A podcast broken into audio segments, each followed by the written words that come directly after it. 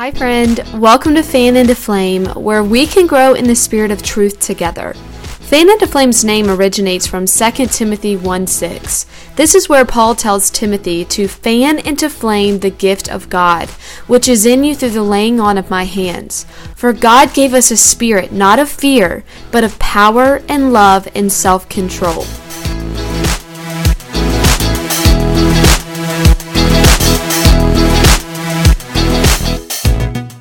Hey everyone, welcome to the first episode of Fan into Flame. I really want to just start with introducing myself and letting you know who you're listening to because, by golly, today there are so many things that we listen to and we don't even know who is behind the screen.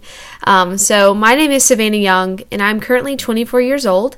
I am an elementary school teacher and I love every aspect of my job. I know that it comes with its challenges and it comes with a lot of stress and anxiety, but I think that at the end of the day, God has called me into this profession um, to really just make an impact for His kingdom. And that comes with a lot of hardship and a lot of stress that is added, being that I am currently a teacher in the midst of 2022 and the aftermath effects of our experiences with COVID 19. Um, I started my career as a teacher um, immediately following when the pandemic started. So I have never experienced what you would call a quote unquote normal school year, um, but I genuinely love every aspect of my job and the coworkers I work with, and just being able to really interact with uh, people on a daily basis that come from different backgrounds and from different scenarios um, and walks of life. And I find that so encouraging that in the midst of chaos, we can just come together for the sake of children. Um, I'm very passionate about education, and I'm currently um, furthering my own personal education at Coastal Carolina University. Um, and I am getting a master's in instructional technology. So we shall see how this podcast goes. Um, I'm learning a lot actually how to conduct um, instructional things via technology like this podcast. So um, bear with me as I kind of figure out the ropes with this um, and see where this goes and um, just kind of really get a feel for if this is something God is calling me into. Um, so I'm really excited that you are here and that you have really just marked some time out of your day to listen in. Um, I definitely am excited to see where this goes and just to grow spiritually with you guys. Um, I feel like that is my biggest takeaway. I hope for everyone in this is that we can just grow in the spirit of truth together.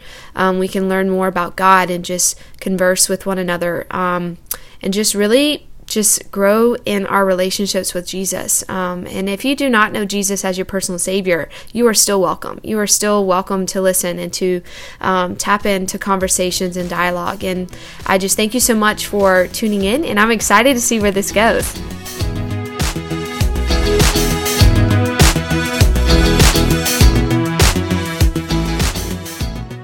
So, today we're going to be talking about the book of Ruth and Ruth and Naomi's story specifically.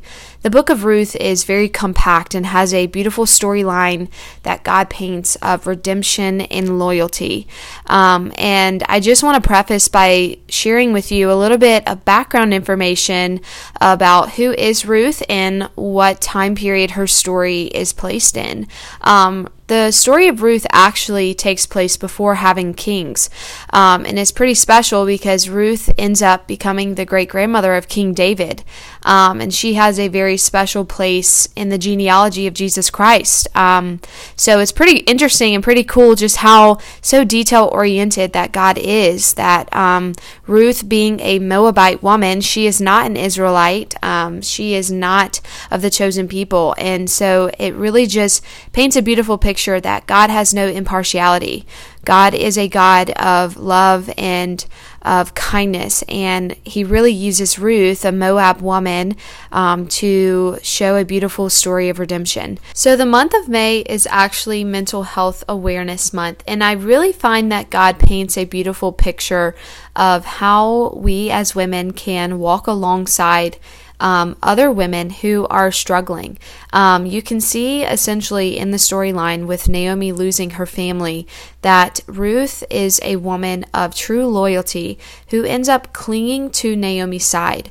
Um, at the you know starting point of Naomi losing her family, it says that Naomi and the two Moabite women return to the land of Judah. Um, Naomi ends up telling the two daughter in laws to go return each of you to your mother's house. May the Lord deal kindly with you as you have dealt with the dead and with me.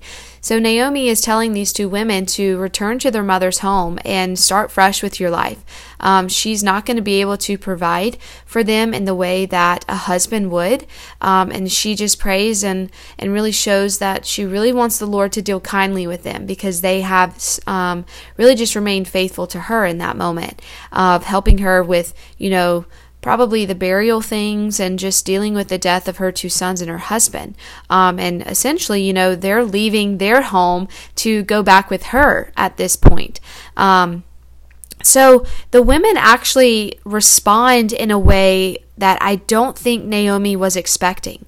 Um, you know, the women tell um, Naomi that no, we will return with you to your people. Um, but Naomi says right back to them, Turn back, my daughters. Why will you go with me? Have I yet sons in my womb that they may become your husbands? Turn back, my daughters. Go your way, for I am too old to have a husband.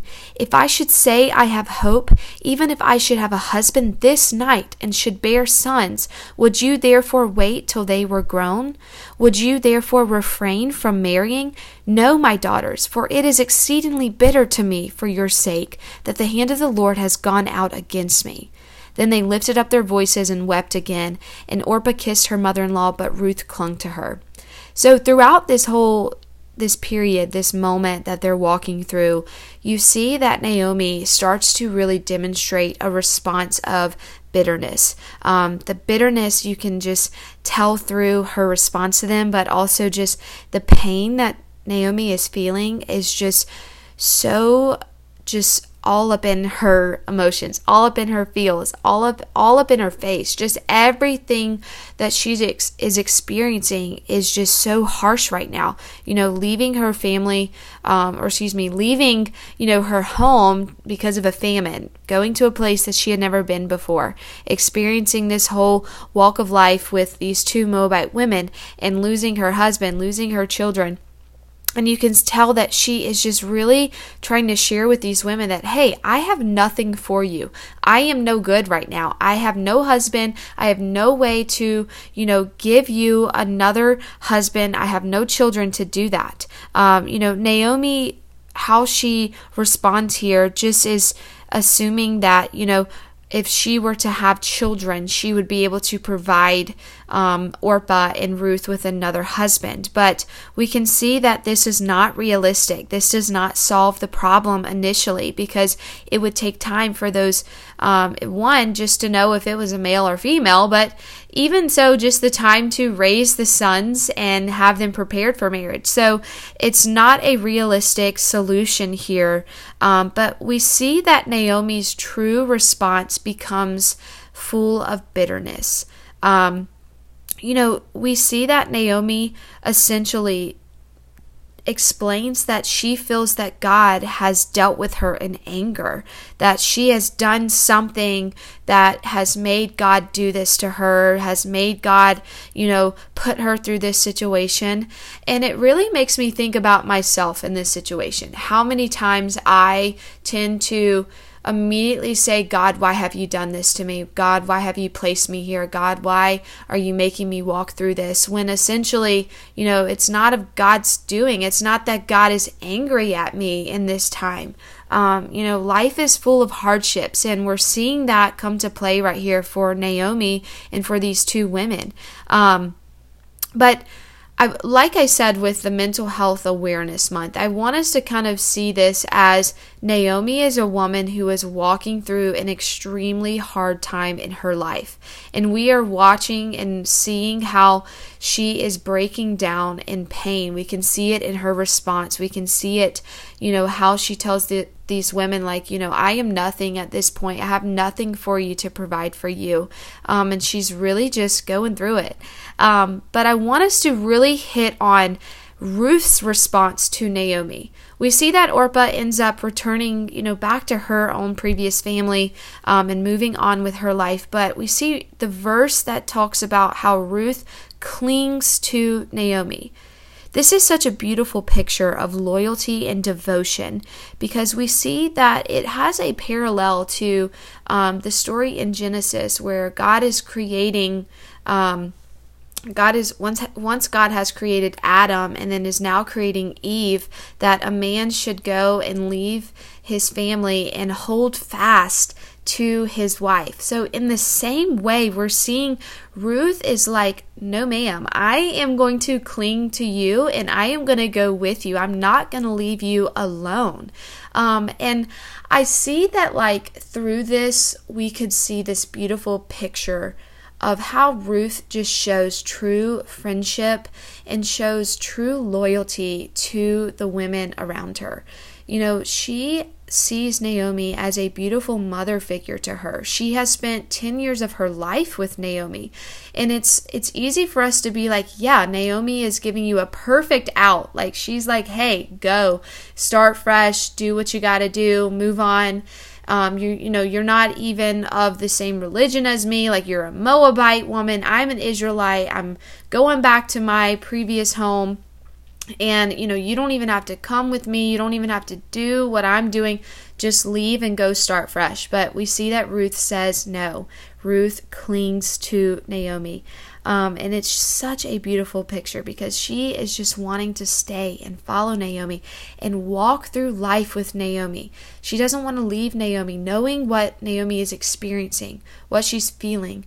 And I find that a lot of times, us as women, we tend to see everything as a competition and everything as, you know, this woman has more than me. This woman, um, has exactly what I want, or I'll never be able to be like her, or look like her, or have what she has. And this just truly shows how we should respond as women when we see other women going through hardship it's so easy to say, you know, and put the light back on us and say, well, I'm walking through something tougher. I'm doing this, you know, I have this going on in my life. Like she needs to kind of snap out of it and, you know, see that, you know, she doesn't have it that bad. But honestly, everybody, if you think about the mind, the mind is such a tough thing to rattle with. Um, Naomi is walking through such a hardship something that she feels so down and about with that you know she's even displaying sinfulness in her heart of this bitterness towards God and blaming God and and feeling like God is angry at her. And instead of walking away and saying you know yep all right we're going to leave Naomi to figure out her life and to figure out what's going on for her Ruth says, No, I'm going to cling to Naomi. I am going to walk with her through this entire hardship that she is walking through, this season of life. How beautiful that is. I want us to also notice truly how God moves in this story, just here at the very beginning, how God moves in Ruth's life and Ruth's heart. It says that, you know, Orpah goes back to her people and to her gods. Um, so you can obviously tell that Orpah is not of the same faith that Naomi is. And so it kind of makes it easy for Orpah to say, yep, peace out. I'm going back to where I was, my gods, my lifestyle. But Ruth goes, Ruth has this heart change. You know, Ruth said right here in verse 16, it says, But Ruth said, Do not urge me to leave you or to return from following you. For where you go, I will go, and where you lodge, I will lodge. Your people shall be my people, and your God my God. Where you die, I will die, and there will I be buried. May the Lord do so to me, and more also, if anything, but death parts me from you. And when Naomi saw that she was determined to go with her, she said no more. This is just so beautiful. It's so beautiful that Ruth, right there, has a beautiful heart change towards God. Ruth declares and proclaims that she serves the same God as Naomi. How beautiful that is as an example, as a woman right now in 2022 that we can look at other women of the same faith as us and not see it as a competition or to see as, you know, I have it better than you and you have it worse and whatnot and kind of bicker about those those mundane things. How beautiful it is that Ruth shows that, hey, I serve the same God as you. I am here for you. I will lodge with you. I will go with you. I will walk through life with you. I will be dependable for you, and I will not leave you. And I think at this moment, Naomi truly needed to hear that. As much as Naomi was, you know, pressuring uh, Ruth to leave and to go and to start fresh and, and have all these great things and go prosper and get a new husband and move on and return to your old ways and return to your lifestyle, Ruth says no. Ruth says, I serve the same God as you, Naomi. I am proclaiming that I I am in the same boat as you. I believe the same as you. I serve the same God as you. And where you go, where God leads you, I'm going to go with you. I'm going to walk beside you. I'm going to be there for you. You know, I, I will die when you die. I will I will be buried where you are buried. So I want us to really just think about how we can apply this to our life, how we can imitate the same mindset and heart posture as Ruth. Ruth is displaying something that I feel like we struggle with as women, that we struggle to see it as an opportunity mindset that we can walk alongside other women during their hardships. We don't have to leave them and feel like it's a competition.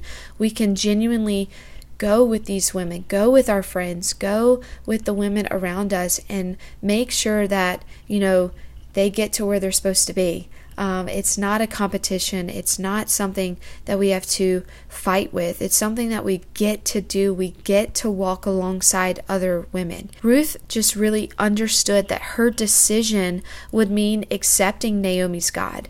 Um, you know, we see that with Orpah, she returns to her gods, little g gods. But Ruth is saying and proclaiming, you know, I serve the same God as you. I accept your God. I want to go with you. And don't tell me to leave. Don't tell me to part from you.